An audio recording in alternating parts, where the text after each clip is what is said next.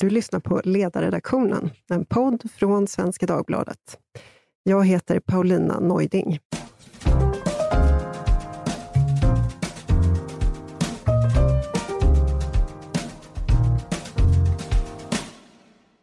Hur går det egentligen för svenska skolelever och vad är det egentligen för pedagogik som styr den svenska skolan? Om detta ska vi tala idag med Inger Enqvist som är professor emerita i spanska och krönikör på Svenska Dagbladets ledarsida sedan flera år tillbaka. Eh, Inger har skrivit många böcker om den svenska skolan, nu senast Kunskap i kris, ideologier i svensk skola på 2020-talet. Varmt välkommen hit Inger. Tack så mycket. Du, jag tänkte att vi skulle börja prata lite grann om begreppen. Och man kan säga att vi befinner oss, när vi pratar om svensk skola, så befinner vi oss på det postmoderna trädet. Och där finns det en gren som heter konstruktivism eller progressiv pedagogik. Vilket väljer du? Vilket begrepp ska man Ja, det är så att alla de här begreppen används lite hur som helst och om varann och de, de är överlappande. Jag väljer att säga att postmodern, eh, använda det ordet, när jag tänker på att man ifrågasätter vikten av kunskap, eller om ens kunskap finns, om fakta finns. Och Sen finns det då ett begrepp som är socialkonstruktivism och det är när man vill använda skolan bland annat då för att ändra samhället. Att det är den mm. viktigaste delen. Och då är konstruktivism bara, eller, eller pedagogisk konstruktivism kan man säga också. Det är så att säga den pedagogik man använder om man inte tycker att fakta och kunskap är det viktigaste, utan det viktigaste är att förändra samhället. Mm. Så alla de här tre termerna hänger ihop och de används delvis uh, i, i, i varandras ställe. Just det. Så om vi tänker oss ett stort postmodernt träd, så finns det en gren som är socialkonstruktivism, där man genom skolan ska konstruera en ny människa, ett nytt samhälle. En könlös människa, en jämlik människa och så vidare. Det är den ena grenen vi kommer att prata om. Och den andra, andra grenen är den konstruktivistiska eh, pedagogiken eller kunskapssynen. Är det, ja, det kan, man, säga. säga. Och mm. för konstruktivismen då, så, så, de, de metoder man använder i skolan, de är ju medel för det här andra målet. Och eh, det, så kan man säga. Hur ska man tänka då kring det här konkret? Vi, vi har flera gånger återkommit till det här med konstruktivismen i skolan, i, både i podden och på ledarsidan. Men det låter ju så, så svårt att föreställa sig de här sakerna, att ja, men sanning finns inte och kunskap finns egentligen inte och elever ska vara små forskare och så vidare. Det, låter, det är så svårt att föreställa sig. Kan, kan du berätta konkret vad det är för, för eh, föreställningar vi har att göra med? Mm. Eh, man kan säga då att skolan ses inte som att du systematiskt lär dig vissa områden, utan det här är någonting mycket vagare och det här ska vara roligt. Och eleverna ska själva ta initiativ. Man ska inte gärna ha skrivningar, utan eh, eleverna ska utforska olika områden och de ska göra presentationer. Och De här presentationerna kan ha då ett personligt innehåll och ett estetiskt innehåll. Eh, och läraren ska vara inte en som lär ut, utan läraren ska vara som till hjälp för eleverna när de gör det här egna arbetet.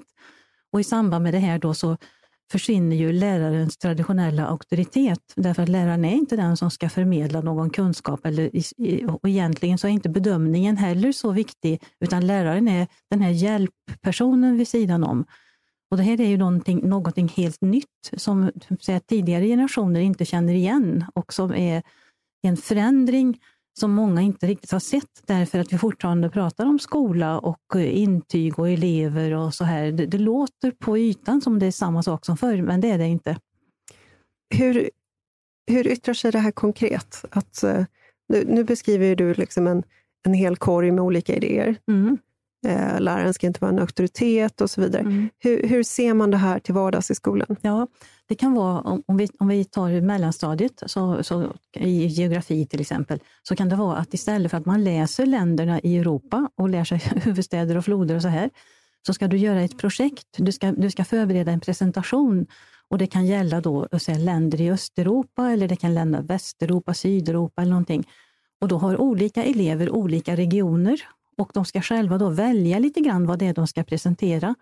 Och sen kan det här eh, och presentationen då bedöms på något sätt av lärarna, men sen kan man möjligtvis ha en skrivning på slutet baserat på presentationerna.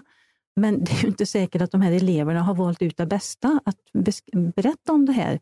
Det, så det, det hela är väldigt skakigt, både så som material för inlärning och som inlärning självt och som bedömning för någon sorts kvalitet, kunskapskvalitet hos eleverna. Mm. Jag tänker just geografi är väl en typisk, den typen av geografi som du nämner nu. Det är en typisk sån där sak där det gäller att lära sig en massa, massa saker utan till Mm. och flytta dem från arbetsminnet, där vi inte kan ha så mycket på en gång, till långtidsminnet. Och det vet man ganska väl hur man gör. Sen, och det, det här är liksom traderad kunskap.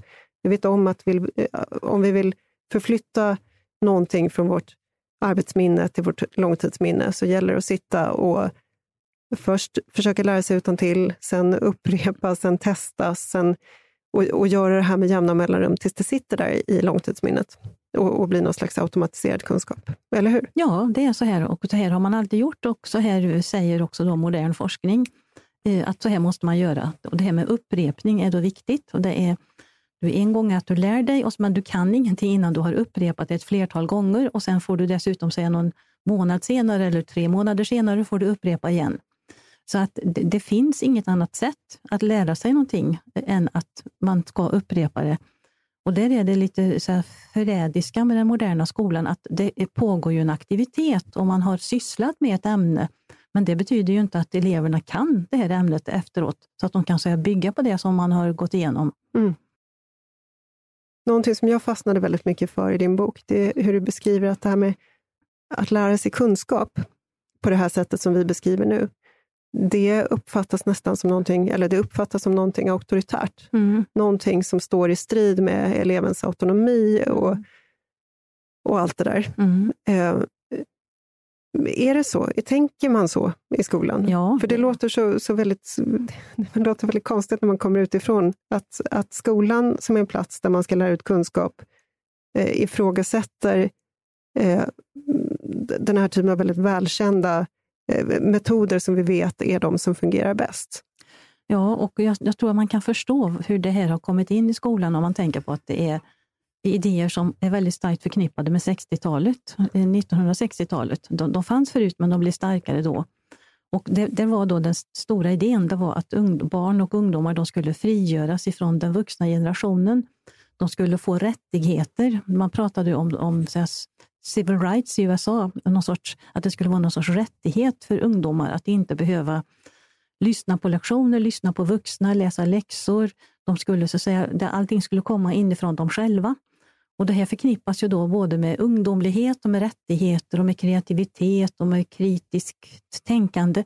Alla möjliga så här, lösa idéer lades kring det här och allting tänktes komma ifrån den unga personen. Så det här innebär en kolossal överskattning utav de unga och en, en kolossal underskattning utav de vuxna och utav erfarenhet och tidigare kunskap.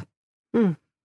Det som är så slående med det här hela tiden, det är att man behandlar barn som små vuxna Mm. i situationer när de inte klarar av det. Och man behandlar dem som barn Mm. eh, betydligt längre än man skulle behöva göra Mm. när det gäller i, i andra avseenden, där de skulle kunna väldigt mycket mer.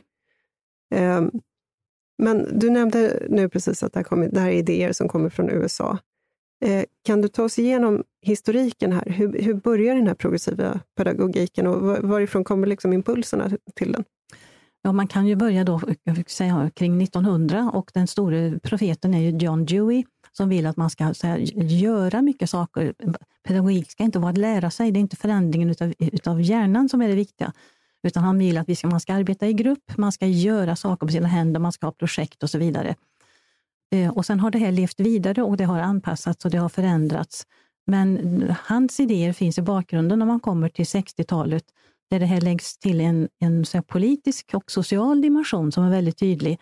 Och det är att det här skulle vara anti-auktoritärt. Eh, och eh, där kommer då idén som är mer då precis eh, anpassad till skolorna, att man ska inte ha läxor, man ska inte ha lektioner, man ska arbeta i projekt.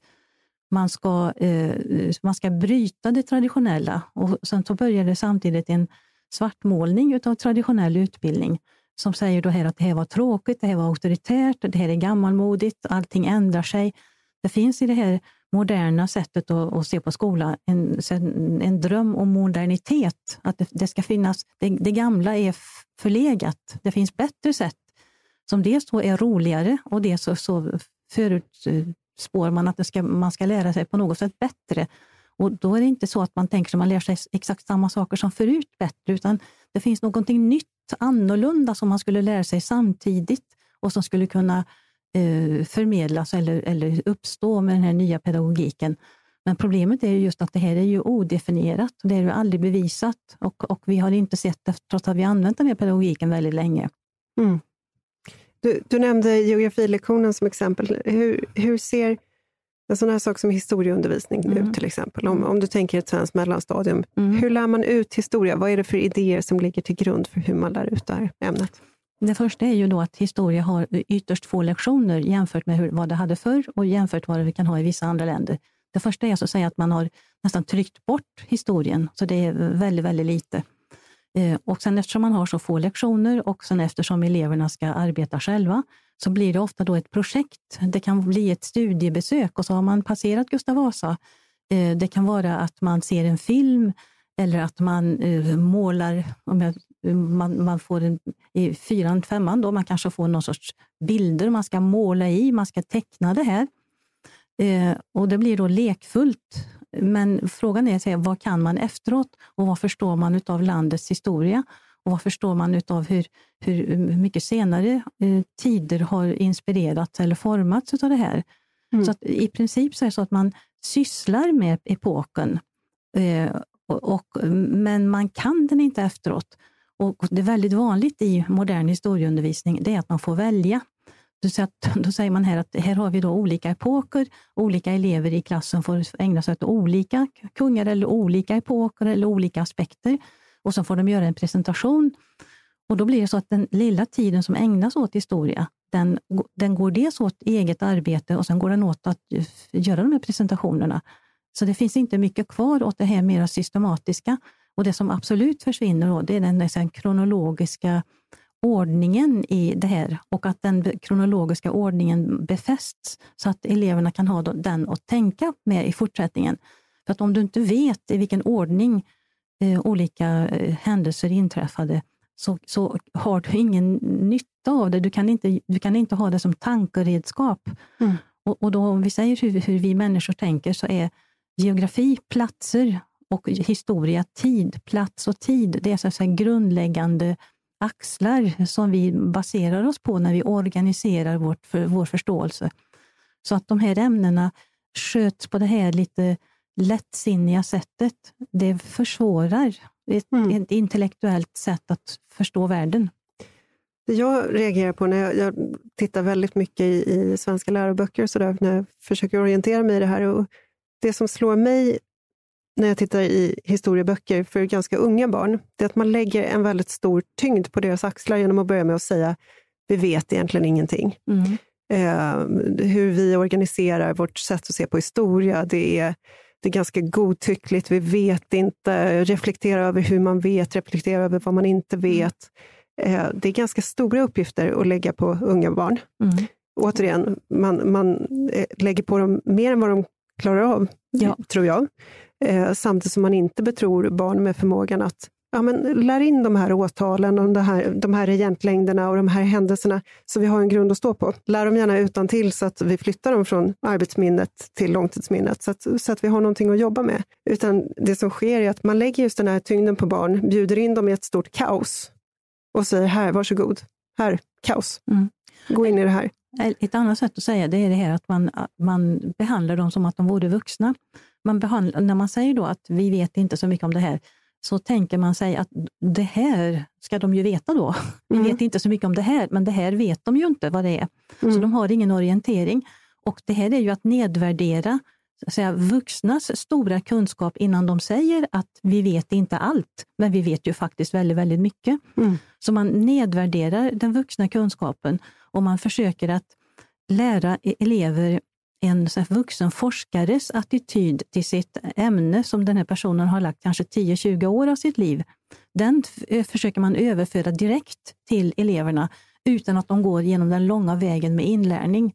Det här är ett väldigt typiskt sätt som återkommer i nästan alla ämnen när man tillfrågar då sofistikerade experter som inte då är experter på hur barn lär sig, utan de är kanske experter på sitt ämne eller något annat. Men det, tyvärr så är det väldigt typiskt. Mm. Och Det här föreställer jag mig skapar stress hos barn. Ja, det skapar nog stress därför att de förstår det inte riktigt. Va? Och sen så skapar det ju en osäkerhet därför att det, det, säger ju det som den vuxna världen inte vet. Då blir, ju, då blir det ju ingen trygghet för barnen. Det är ju mycket tryggare för barn att tycka att de vuxna vet så mycket som möjligt och kan ta hand om mm. det mesta. Att de inte kan allt, det kommer de ju snart att upptäcka. Men det, till att börja med, och när man är barn, så är det tryggt att föräldrar och lärare vet så mycket som möjligt och kan leda det här. Sen mm. kommer, den, sen kommer säga, ungdomstiden och den uh, tidiga vuxenåldern. Och då kan man börja att ifrågasätta när man redan har en, en allmänbildning, en, en grund. Då, då kan man börja titta på olika synvinklar, olika sätt att se fenomen. Det, det kommer tiden för det, men man vill säga, hoppa över de etapperna.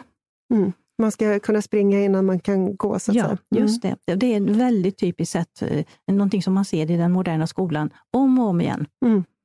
Hur avspeglar det här sig på naturvetenskapliga ämnen och matematik?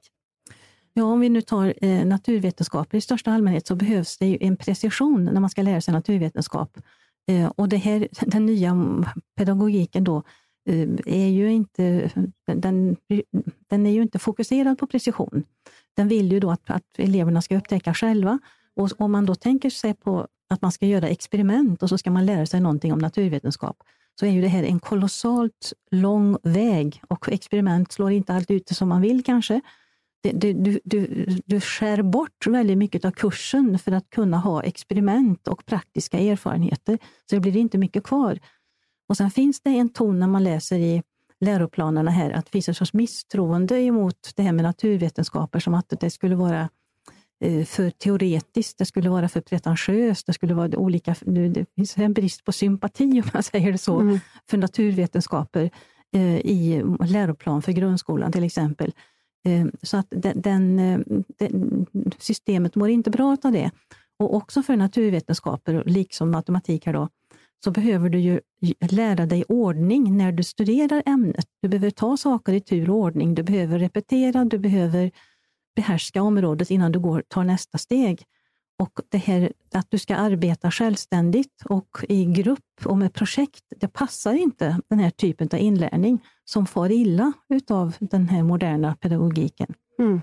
Och när du säger den nya pedagogiken och den moderna pedagogiken, då är det den här konstruktivistiska, ja. progressiva du ja. om? Mm. Och, det, och det är en, svårighet då när vi pratar om pedagogiken, det är ju att det finns ingen riktig term för det här. Va? Man kallar det ibland för ny pedagogik, eller man kallar det för progressiv pedagogik, mm. eller för konstruktivistisk pedagogik. Men i princip så är alla de eh, pedagogiker som eh, betonar att eleven ska vara självständig och den så, avlägsnar sig från lärarledd undervisning. Mm. Och den här pedagogiken, för nu har vi pratat lite om den, hur den manifesterar sig i, i klassrummet, men hur framträder den i läroplanen? Den framträder på, på, allmänna, på flera sätt. Ett är ju att det finns en allmän del i läroplanen som säger om och om igen att lärarens och eh, första uppgiften är att stimulera eleven, att leda eleven, att framförallt eh, stödja svaga elever. Eh, så att den ger så att säga, läraren ett socialt uppdrag mer än ett intellektuellt uppdrag. Det står inte så överst på listan på det som en lärare ska göra, att läraren ska ge säga, god inlärning, god undervisning så att eleverna lär sig bra. Eh, och Sen så syns det ju också i de, eh, när det gäller planerna för de enskilda ämnena, att de in, i de ämnena så ingår det mycket presentation, mycket diskussion och det som är mest eh, förvånande för en person som är obekant med sådana texter, det är att det står att, här, att ett mål är att eleven ska diskutera olika saker. Mm. Men eleverna kan ju ännu ingenting. Hur ska, de, hur ska det vara vettigt att de ska diskutera? Och vem förbjuder dem att diskutera, även om det inte står i läroplanen? Mm. Man, man lyfter alltså, det märks på att man lyfter fram andra saker än inlärning och inlärning lyfts inte fram i den mån som skulle behövas. Ja, det här är en annan sak som slog mig när du, i läsningen av din bok. Du pratar om att egentligen så är det ju inte inlärning som är det övergripande målet med den svenska skolan, utan vad skulle du säga att det är? Jag skulle säga att det är framförallt det här socialkonstruktivistiska, det är att forma om eleverna så att de blir annorlunda. Och, och, att det är då ända sedan vi införde grundskolan, det blir väldigt tydligt 1962, att det är en, en, högre, en större jämlikhet mellan eleverna. Det är det stora målet. Och Det är varken att de svagaste eller att de duktigaste ska lära sig så mycket som möjligt, utan att resultatet ska bli jämlikt. Och Sen har man pratat om jämställt mellan flickor och pojkar, men nu har det blivit så att flickorna har gått om sedan, mm. eh, sedan det här inleddes.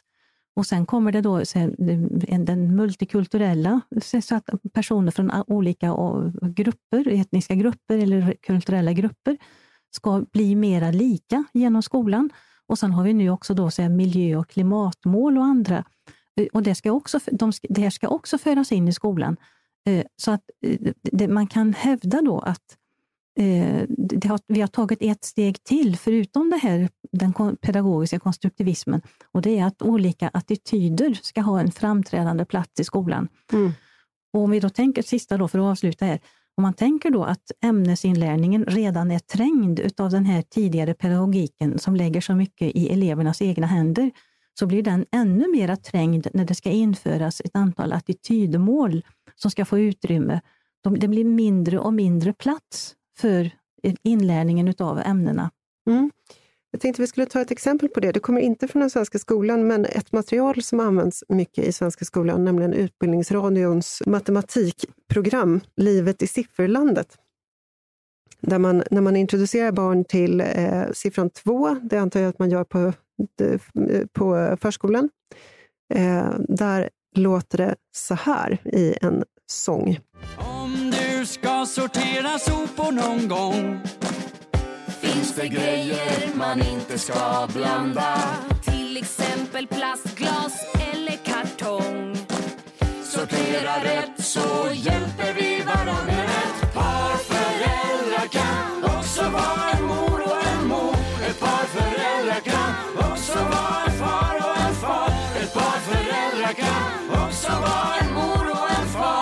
Ja, som vi hörde här så är det viktigt med sopsortering och det är viktigt att veta att två föräldrar kan vara en far och en far och en mor och en mor. Och allt detta är förvisso sant. Eh, men det, här, det, är lite så här det ser ut när man har liksom förskolebarn som ska lära sig det mest grundläggande med matematik. Så, så glider man över i de här mm. socialkonstruktivistiska målen. Mm. Eh, just i det här fallet så kanske inte tar fokus ifrån det. Eh, men alltså inte fokus ifrån matematiken, men det är ändå uppenbart att man, eh, man tänker inte i första hand på matematiken, utan det är en massa andra saker som ska in också. Mm. Och här visar man ju då hur man blandar det, vilket ju gör att det är väldigt svårt för eleverna att skilja. Och det är ju avsiktligt, det är ju mm. det som är avsikten med det hela. Det vill säga att när man talar om kritiskt tänkande så är det inte kritiskt tänkande i den vanliga bemärkelsen, utan det är att man ska anta ett visst tänkande som mm. utses till att vara kritiskt. Eh, en stor svårighet med det här det är att om vi hoppar till mellanstadiet, att eh, den här typen av program och läroböcker och, som blandar till exempel då genusideologi och, och ämnen, den är ju så tydlig så att elever ser den väldigt tydligt. Och eh, vad, vad, det är ju tänkt då att forma elevernas eh, sätt att se på världen. Men det är ju mycket rimligt att tro att en hel del av eleverna de märker att läraren är förmedlare av ideologi och inte bara mm. av kunskap. Och att, eh, att då det påverkar elevens uppfattning om läraren och lärarens roll och läraren som, som förmedlare utav, utav kunskap. Mm. Och det här är ju inte till förmån för, för lärarens auktoritet Ja, men om budskapet är att världen är orättvis, eh, sexistisk och så vidare. Ni barn ska bli en ny sorts människa som är fri från alla den här typen av fördomar. Eh, ni ska rädda världen, förresten världen är på, håller på att brinna upp. Varsågoda, lycka till. Mm. jag, jag, jag gissar att barnen känner sig lite utsatta i den, med, när de får den bilden. Ja, jag tror, jag tror också att de känner sig utsatta. Eh, och, och, och, Det är ju två sorters. Det ena är ju så en existentiell, eh, att de kan eh, få svårt att sova på nätterna kanske, när man hör sånt här i, i skolan. Och Det andra är ju då att hur, hur, ställer de sig till, till kunskap, till att förstå världen genom kunskap? Utan de förstår den ju genom då slogans av olika slag som presenteras för dem. Mm. Så att det här är ju, jag skulle säga att det här är ett dåligt sätt att starta och att istället så skulle skolan försöka att göra världen begriplig genom att man kan så mycket om den som möjligt. Eh, och det, betyder, och det är i alla ämnen. Man, man ska kunna geografi, man ska veta var städerna ligger, man ska kunna historia, man ska kunna lite naturvetenskap, man ska kunna lite matematik, för då förstår man världen bättre och då kanske man, i alla fall i vissa sammanhang, är mindre rädd. Mm. Och, och, det, och det är då helt rationellt att man inte är så rädd om man förstår bättre vad som händer. Alltså det, det jag tänker är att, för det första, om, man, om hållbarhet är viktigt, eh, vilket det förstås är, så eh, då ska man väl fokusera på naturvetenskapliga ämnen så att mm. eh, eleverna lär sig de här på riktigt och faktiskt kan förses, eh, förses med verktyg att, eh, att bidra till en bättre framtid på riktigt. Visst, visst är det så. Och istället så är det så här att man, det här hamras in så att allting som sen kommer med etiketten hållbar, det ska jag acceptera och jag behöver mm. inte tänka något mer, utan det kan jag bara acceptera ändå. Och sen när man ser närmare på vad som kallas hållbart så är det så att olika ideologiska aktörer de kallar hållbart det som de tycker om. Mm. Så att det är, det är en sorts etikett under vilken man kan förmedla alla möjliga saker, bra mm. och dåliga. Det är som etiketten demokratisk, den kan förmedla både bra och dåliga saker. Men, men risken är då att eleverna inte så försöker att verkligen förstå vad det är som sägs, utan att de accepterar det som en slogan. Jo, och det, och det som slår mig också är att om, om man är ett barn som går i en svensk skola och ska mm, försöka göra bra ifrån sig, då är det inte då har inte den här möjligheten som tidigare generationers barn hade, att helt enkelt lära sig det man ska lära sig, plugga in de fakta man, och man ska kunna och sen ha rätt på provet och sen så småningom använda det. Utan man ställs inför det här kaoset och man ska problematisera och man lär sig väldigt snabbt att det mest raffinerade man kan göra det är att diskutera saker ur de här då sanktionerade perspektiven. Det blir då genus, det blir eh, heteronorm, det blir det ena med det andra. Och när du då ställs inför Gustav Vasa, då ska du inte liksom i första hand kunna så mycket som möjligt av det vi faktiskt vet om Gustav Vasa, utan tricket blir då att säga så här, men vad tyckte han om homosexuella då? Och hur, liksom, vad, vad, hade man för syn på ekologi på den tiden egentligen? Det, det blir liksom eh, man lär sig nog ett antal trick ganska snabbt, som har mycket lite med kunskap att göra. Mm. Eller vad tror du? Jo, och jag tror, tror det som du säger har två aspekter. Det ena är att du lär dig att, om jag säger det lite elakt, svamla tillbaka. Att mm. svammel alltid, oavsett om du kan någonting om det här ämnet eller ej, så kan du, du lär dig att här, hålla låda, att hålla igång det hela. Det är det ena. Eh, och det andra är ju att vi lär ju eleverna att bli cyniska. Att vi lär dem att svara någonting som de egentligen inte tycker, för att de vet att det här är det som ger poäng och det är det som du, man kommer framåt i skolan. Mm. Och att vi lär våra barn och ungdomar att säga någonting som de inte är övertygade om. Det är, det är rätt skrämmande. Det är rätt eh, förfärligt. Och, eh, och det kan ju gälla små saker och det kan gälla större saker. Ehm, men, men jag hör exempel från, från mellanstadiet till exempel, och högstadiet, att det lönar sig att säga det som man vet att fröken vill, vill ha. Mm. Och det, är, det är ju mer auktoritärt än det system som man ersatte. Det är absolut mer auktoritet och det, det är mer auktoritet på ett otäckt sätt. Det är auktoritet på ett politiskt sätt. Då. Om du tänker dig förr att du ville säga, vinna lärarens gunst, då var det genom att vara duktig på skrivningen. Mm. Men nu är det genom att vara duktig genom att uttala de politiska slogan som är aktuella. Mm. En annan sak som jag uppfattar som slående, det är det här, och, och relaterat, det är det här med fokus på självförtroende. Man ska tro på sig själv. Man ska inte utsättas för någonting som kan skada ens självförtroende. Betyg till exempel. Um, en um, skribent hos oss, Per Gudmundsson, skrev en text om att Hans barn möttes i skolan av en banderoll där det står ”Du duger som du är”.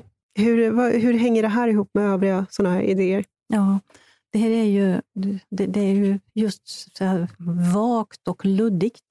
Men ett är ju då att skolans idé är ju faktiskt att eleverna inte duger som de är, annars skulle de inte behöva gå i skolan. Mm. Skolan är just för att de ska bli annorlunda vad de är, även mm. i kunskapsmässigt. Det är att de börjar i årskurs ett och vi säger att minst nio år behöver de ha på sig, och så nu förskola också. Skolan säger att det behövs tio år för att de ska få de kunskaperna som de behöver. Det vill säga att de, det, det duger inte alls så som de är i årskurs ett. Och, och att skolan inte har som en klar bild av sin uppgift, som just är att ge eleverna andra kunskaperna så att de är annorlunda. Och vi, vänt, vi, hoppas och vänt, vi hoppas ju fortfarande då att de är 16 år och lämnar grundskolan att de ska ha breda kunskaper och de ska ha förmågor och de ska kunna förstå världen och, och försvara sig i världen och, och försörja sig ekonomiskt och allting annat. Va? Det är väldigt, väldigt mycket som vi förväntar oss av dem. Så att det här att säga att du duger som du är, det är en total eh, sammanblandning. Det är klart att man menar att du, du har ett människovärde, det är någonting åt det hållet som mm. man vill säga när man har en sån banderoll. Men det är ju inte det lämpligaste i, i skolan. Utan... Eh, ja, ja, precis. Jag tänker så här, det finns väl inget barn som inte har satt sig ner vid ett piano och börjat spela för att se om det blir så där som, som man har sett någon spela. Och det blir ju inte så för att man inte duger som man är, utan det här är en färdighet som man måste lära sig och det tar jättelång tid och det kräver att man sitter med någon som kan, som instruerar och som lär en. Det går inte att forska sig till hur man spelar piano, utan det måste man, liksom, man måste få instruktioner helt enkelt. Och sen efter ett tag så kanske man eventuellt duger som man är, men det, det kräver jättemycket arbete.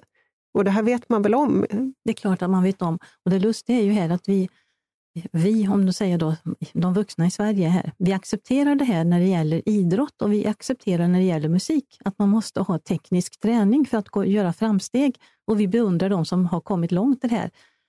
Men när vi inte gör det när det gäller intellektuell inlärning så är ju det en form av antiintellektualism i Sverige. Eh, som, och att den finns i själva skolan är ju så häpnadsväckande, så jag mm. tror att många har svårt att acceptera att det är så här. Men, men Eh, vi har gått ifrån de tekniker som finns för att lära sig mm, så att eh, hantera språket, att lära sig fler ord, att, att skriva korrekt, att tolka texter, att, att eh, arbeta med matematik. Det finns ju tekniker på samma sätt som med musik och med, med, med idrott mm. för att lära sig det här.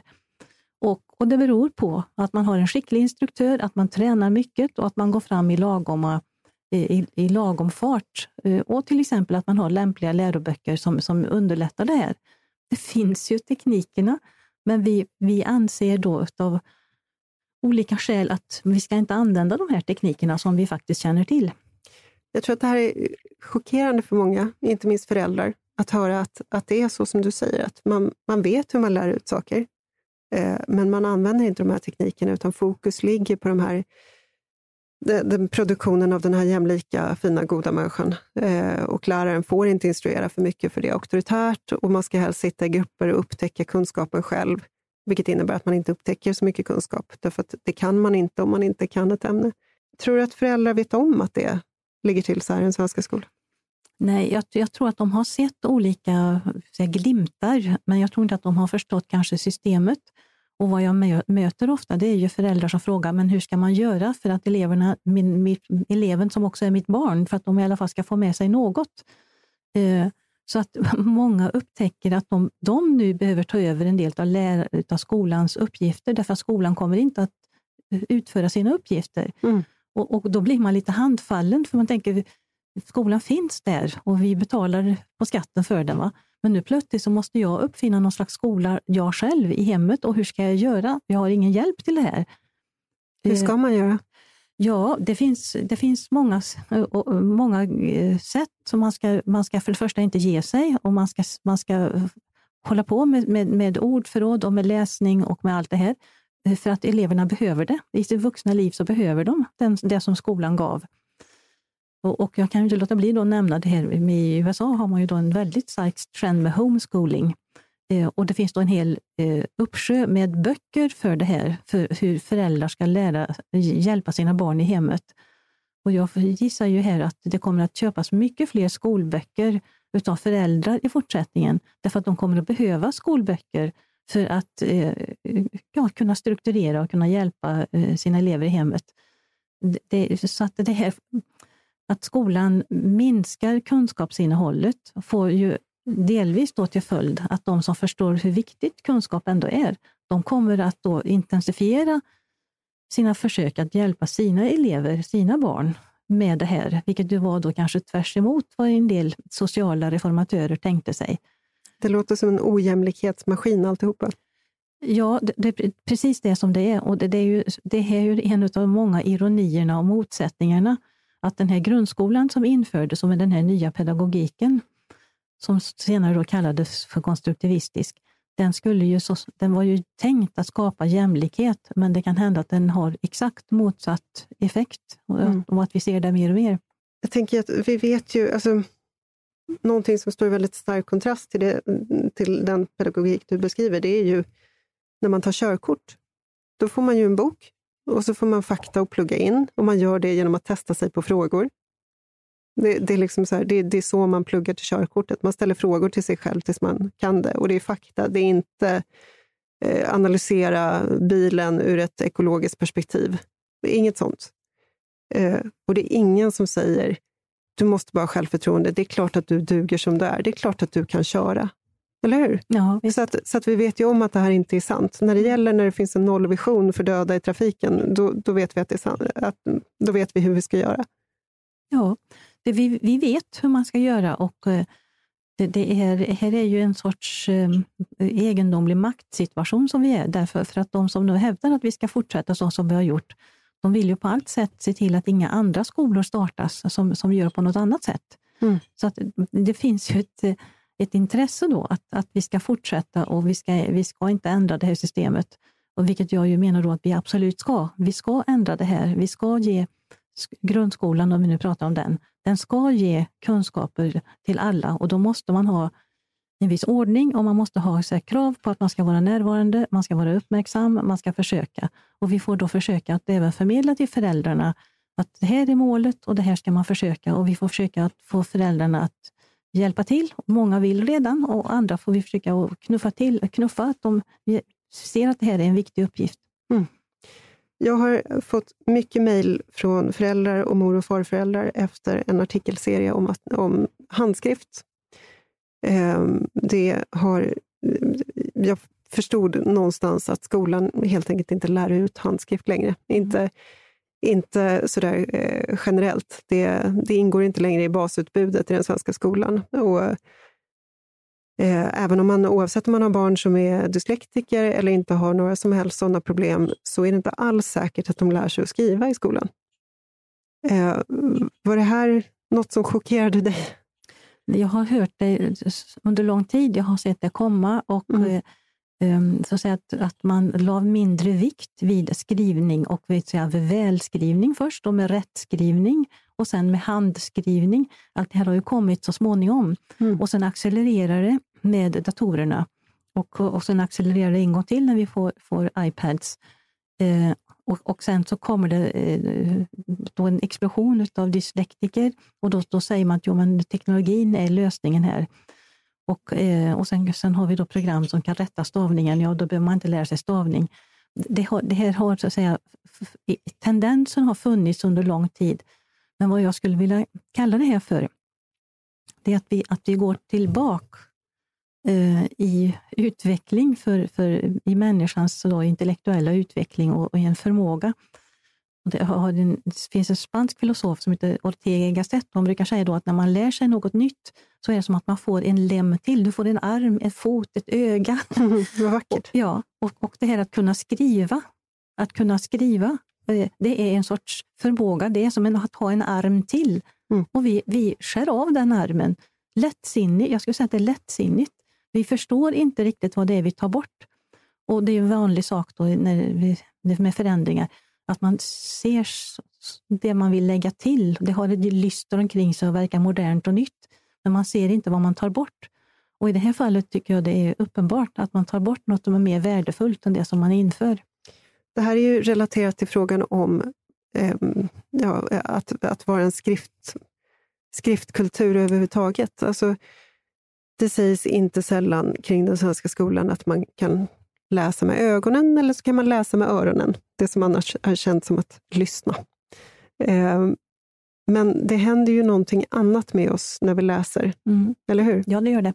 Och det har man ju då tittat och när du Skillnaden mellan att man, man hör eller att man ser tv eller någonting sånt här och att man läser, det är att när man läser så omformar man ju någonting som man kan säga att det är svarta krumelurer på vit bakgrund det här, vi ser krumelurerna och sen i hjärnan så omformar vi det till bilder och i hjärnan så ser vi samband mellan de här bilderna och vi skapar en förståelse. Så att när vi läser så är vi mycket mera kreativa i ordets riktiga bemärkelse. Vi skapar mm. verkligen det här i, i huvudet. Och den, den här, det ger oss en... Eh, det vi kommer ihåg det bättre, och vi har en mer nära relation till det och det här blir lättare redskap till att tänka vidare.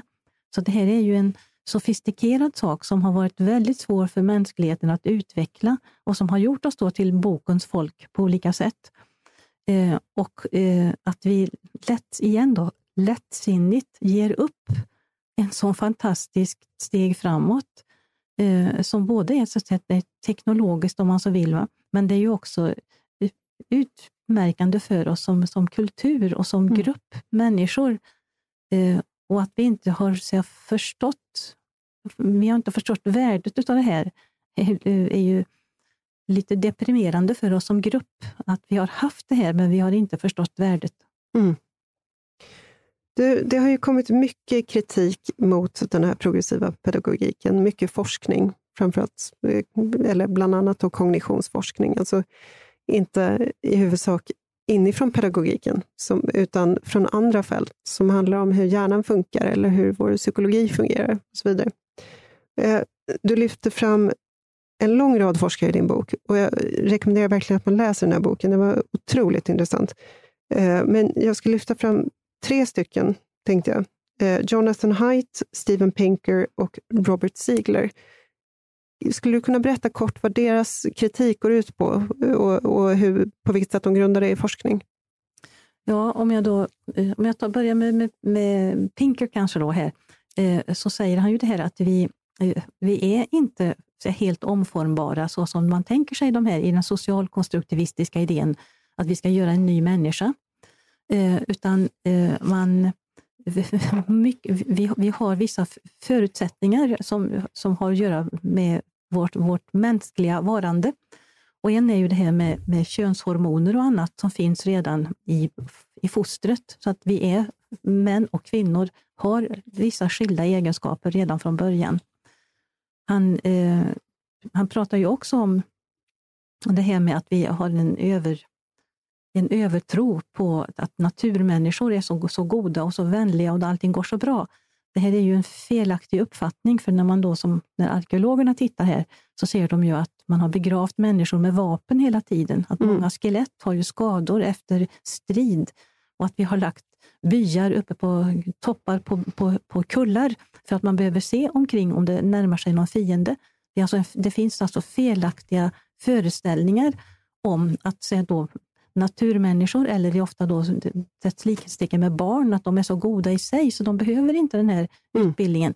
Det här är fel, säger Pinker med eftertryck och säger att den här utvecklingen vi har gått igenom, med, som är då ifrån renässansen, men framförallt då upplysningen, det är den som har då mildrat sederna och, och lärt oss att gör, bli annorlunda. Eh, och, och, det här kan man se på då. Eh. Så vi, vi är inte automatiskt goda Nej. Um, och Steven Pinker, ska jag säga också, är professor i psykologi vid Harvard. Mm, mm. Mm. Jonathan Haidt ja, hade vi också. Ja. Också eh, kognitionspsykolog. Ja, och han håller ju på med social psykologi och att hur, vi, hur vi fungerar som grupp och hur vi påverkas av gruppen. Och han har engagerat sig väldigt mycket i så sociala medier och hur det här har påverkat unga personer som innan de har kunskaper och har utvecklat sin person och sin, sin känsla för vilka de är, så, så uh, utsätts de för tryck från sin egen grupp. Det är alltså ingen annan, utan det är så, kamrater som utsätter dem för tryck och som gör att de blir väldigt känsliga för vad kamraterna tycker om dem och att det är svårare då att vara självständiga i sina studier och sin utveckling av personen. Och Robert Ziegler för den och, sista. Ja, och Robert Ziegler han har ju eh, diskuterat eh, eh, bland annat då inlärning och, med, och utav eh, eh läsning och hur, man, eh, hur den här fon, fonetikläsningen är, fungerar mycket bättre än att den globala metoden. Han har också diskuterat mycket om, om barn kan vara forskare, så som vuxna är, och säger det, här, det är de ju inte. En forskare sätter upp en hypotes utifrån sina kunskaper och hittar på ett, eh, hittar på ett, eh, ett experiment och drar sedan slutsatser. Och barn har ju ingen, ingen förmåga på några av de här områdena, för de kan inte sätta upp hypotes, de kan inte göra ett experiment och de kan inte dra rätt slutsatser. Så det, det är alltså fel. Och han har också en väldigt intressant studie där han frågar sig om alltså barn som har eh, eh lite hjälp i hemmet när det gäller studier, vad, vad är det som de mest saknar? Och då säger han, det är inte så mycket tankeförmåga i och för sig, men det är kunskaper. De har inte tillräckligt mycket kunskaper. Och då är vi tillbaka i skolan igen här. Om skolan ger kunskaper så är det mycket, mycket lättare för de barn då som han har eh, undersökt att tänka rätt. Och Det är därför också som äldre barn tänker bättre än yngre barn. Ehm, det är väldigt mycket av den förbättringen det är att de kan så mycket mer, så att de, de kommer mera rätt. Det är inte att de är så mycket intelligentare, utan de kan så mycket mer. Mm. Så Det finns mycket... Alltså, I princip så kan man ju säga att det, det är väl belagt att den här, eh, den här pedagogiken inte fungerar. Eh, och men den finns där. Den är väldigt populär bland pedagoger och inom det här pedagogiska komplexet. Eh, och, och, där, jag brukar jämföra med kriminologin ungefär. Det, det, är en, det är en vetenskap som mår ungefär som kriminologin i Sverige. Kring, kring, ja, det finns helt enkelt en föreställning inom den gruppen om att det ska vara på ett visst sätt. Och Det här präglar då den svenska skolan. Och in i denna, denna cocktail så kommer då skärmarna. Eh, och Det är bara att titta in i ett svenskt klassrum. Man ser vilket störningsmoment skärmarna är. Eh, de bjuder på lätta dopaminkickar eh, och distraktion och stör koncentrationen, stör ordningen i, i klassrummet och så vidare. Och det här har vi alltså eh, lagstiftning på att det här måste finnas i svenska klassrum från förskolan. Mm, det, det, är helt galet. Eh, för precis det, eh, debatten, säger man då här att skärmarna är dåligt och säger att oh, de kan användas bra. Ja, det, det, finns vissa, vissa specifika användningar som man, kan, som man kan ta till, men den negativa effekten är så helt eh, dominerande. Och den viktigaste effekten är alltså störningseffekten. Mm. Att man lockas att göra någonting annat än man ska göra. Eh, och, och, att man sätter in så här, frestelser i klassrummet framför ögonen på, på eleverna. Eh, då har man ju förstört för sig själv om det är en god studiemiljö som man försöker att, att införa. Den, och det, är, det här att den också finns som, som påbud för förskolan, det är också helt felaktigt och det har många eh, psykologer och barnläkare påpekat. Vi mm. får bara hoppas att de snart, eh, att de här läroplanerna skrivs om och att det blir nya, nya instruktioner men det är ju så många år som har, har gått förbi felaktigt för skolan. Mm. Det är så mycket pengar som har, som har offrats på det här och, och resultatet är ju mediokert. Om det här skulle ha varit bra i förhållande till de, det som har satsat på dem, då skulle ju svenska elever i, i PISA här sväva i de högre höjderna och, och det, det, gör vi ju inte. Och, och dessutom så vet ju var och en föräldrar och sådana som kommer på säga, mottagande stadier högre upp. Att det är inte så att kunskaperna ökar eller färdigheterna ökar, utan det är tvärtom. Så vi, har, vi, vi ser ju dagligen att det här fungerar inte så som det var utlovat. Nej, och jag menar, det sägs ibland ganska förnuft, förnumstigt i den här debatten om skärmarna och barnen, att det, ja, men det finns ju så, det handlar om innehållet och det finns ju så pedagogiska appar och så vidare. Och det, det må vara hänt, men det är fortfarande så att om du skriver, om du lär dig namngeografi med papper och penna, så sitter du och skriver, det sätter sig i kroppen, du tränar din skrivförmåga och så vidare. När du sitter och klickar på saker, mm. det är mycket mer lustfyllt, men det är också så att du, du får den här dopamin, du, du håller på med det här dopaminreglaget på ett mm. sätt som vi eh, i den mån vi kan förutse konsekvenserna av det, så vet vi att det är negativt. Mm. Det är inte alls bra med den typen av tillvänjning. Och det finns, eh, det finns en del som tyder på att man inte minns lika väl när man har suttit där och klickat mm. på, på landskap eller Afrikas länder. Att det är någonting man gör, man får den här dopaminkicken när det blir rätt och det plingar till. Men sen sätter det sig inte i minnet på samma sätt som om du skulle sitta och skriva för hand. Så det är ganska förrädiskt det här med att ja, men det finns ju så pedagogiska mm. saker. Mm. Ja, nej, men inte ens det borde egentligen finnas i, mm. i klassrummet, just mm. för att det är eh, skolan ska ju syssla med lärbarn, uthållighet och fokus och och så vidare. Och en svårighet med det här det är att vi vuxna då, som är med och, och bedömer sådana här läromedel och som köper in till skolorna och så vidare. Vi har hittills då, eh, i regel lärt oss, fått våra egna kunskaper innan hela den här teknologin startade. Så att vi tänker oss att lite magiskt att man kan det som vi kan och sen så, till, så tillför man då en dator eller en, en, någonting. Och det här kan se roligt och bra ut. Eh, och Det kan vara när man tillför det till en redan robust kunskap. Men här pratar vi om elever som inte har den robusta kunskapen och som behöver koncentrera sig. Eh, och vi, vi eh, nej, det, det, här, det här fungerar inte och det fungerar inte för alla elever och det fungerar inte samtidigt. och Det, det, det är dyrt och det är, det är inte rätt. Och om man, om man nu pratar om lågstadiet, eller vi pratar om grundskolan och förskola och lågstadium och mellanstadium och så vidare här, så är det istället så här att det finns en väldigt stark effekt som är mänsklig mellan elev och lärare. Att läraren fungerar som en sorts brygga mellan eleven och kunskapen. Läraren är där och uttalar ordet eller säger det här och med sin person och med sin ändå personliga auktoritet så, så säger läraren att det här är riktigt, så här är det och det här är bra att kunna och jag är en modell för att man ska kunna det här. Mm. Och Det här ger som en sorts, en sorts psykologisk hjälp för eleven att ta det här på allvar och ta det till sig. Det finns alltså en mänsklig dimension i sättet att eh, förmå sig själv att göra en ansträngning för att förstå någonting som försvinner då och som ersätts av det som du kallar för plingande. Här, mm. uh, och det är inte samma sak.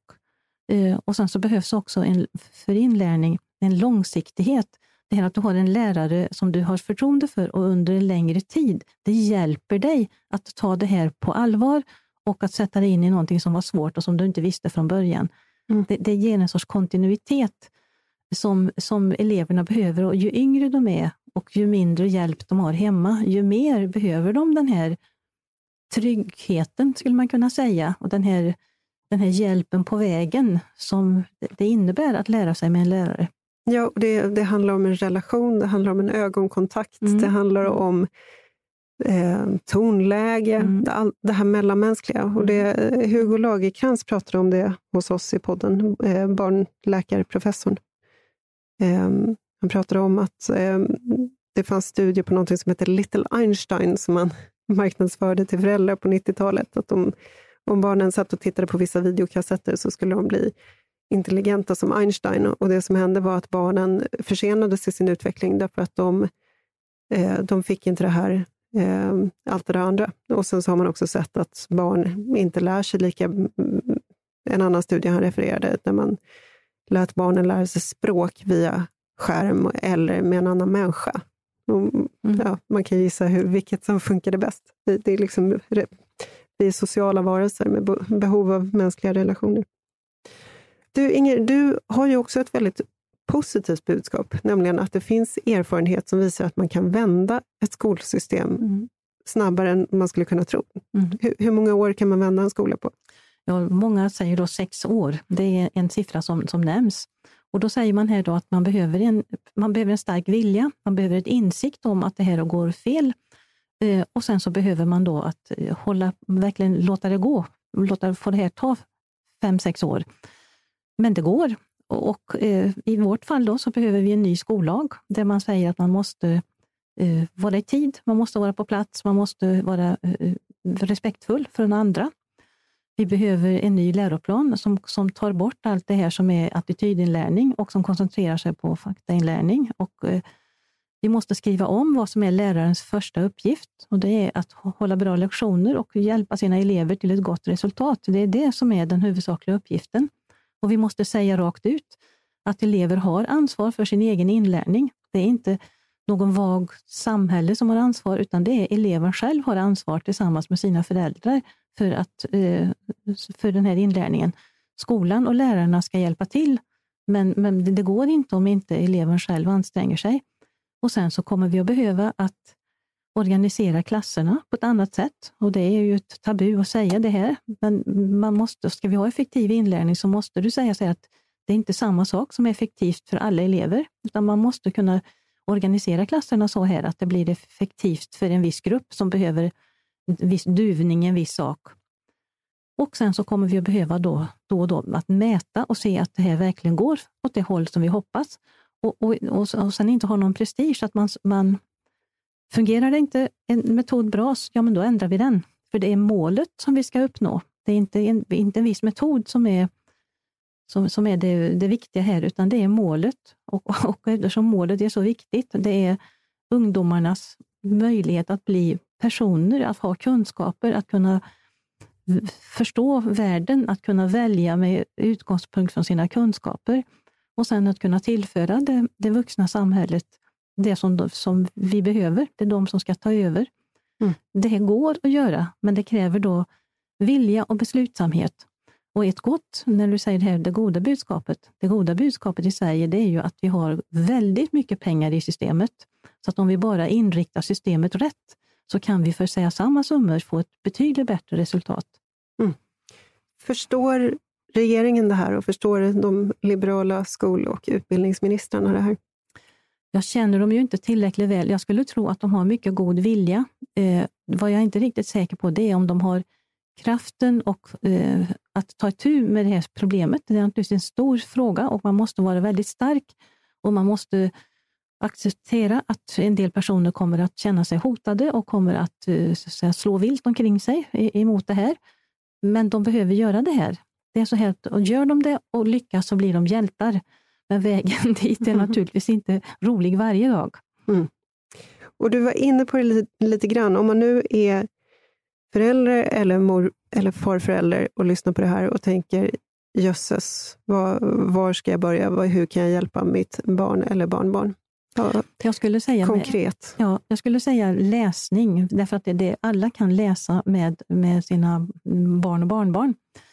Eh, läsa högt, lä, låta dem läsa, läsa en bit i taget och, och, förklara vad orden betyder. Diskutera med dem vad man läser. Eh, sen behövs ju allting. Det behövs, man kanske läser lite historia, läser, tränar lite geografi. Allt, allt, allt behövs. Men läsning är ju det centrala i all slags inlärning. Mm. Och läsning, om man får tag i någonting som är, man ska välja väl vad det är man läser tillsammans, så att det är någonting som har ett värde, så man har någonting att prata om och, och någonting att minnas efteråt. Det var inte bara så att vi satt och läste, utan vi läste någonting som jag senare erinrar mig om som något mm. värdefullt.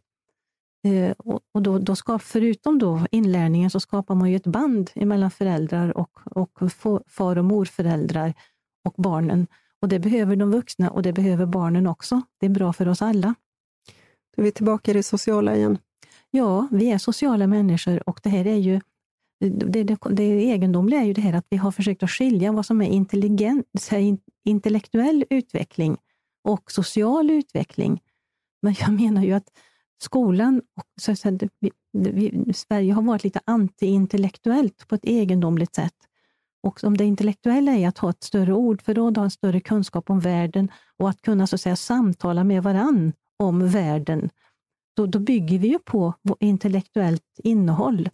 Och att, att mm, vi skulle se igen och återupptäcka att, att ha samtal om en bok eller om världen baserat på kunskaper, så får vi dels ett samtal som lär oss att förstå världen och då blir vi lugnare utav det, eller, eller vi först, vart förstår vi bättre. Och Dessutom så har det då en social och, och en känslomässig dimension, därför att vi delar med någon annan. Även om det är ett bekymmer så delar vi det med någon annan, både analysen och att vi lever i den här situationen och det här är gemensamt. Så att den här, det här är att förstärka vår mänsklighet. Mm. Det, vi, är, vi är vi använder alla de förmågor som vi människor har. Och varför skulle vi avstå från det här som är värdefullt och som är också emotionellt ger oss mycket? Mm. Varför avstå från att utveckla våra förmågor? Just det. Mm. Inger Enquist, tack så jättemycket för att du kom hit till ledarredaktionen. Och vill man läsa mer av Ingers texter så finns de förstås på svd.se ledare. Inger har ju varit kolumnist hos oss i många, många år på, på ledarsidan. Tack för att du kom hit och tack till er som har lyssnat. Ni får jättegärna höra av er till oss med ris eller ros eller förslag på saker som vi ska ta upp i framtiden. Jag heter Paulina Neuding och vår producent var som vanligt Jesper Sandström. Jag hoppas vi hörs snart igen.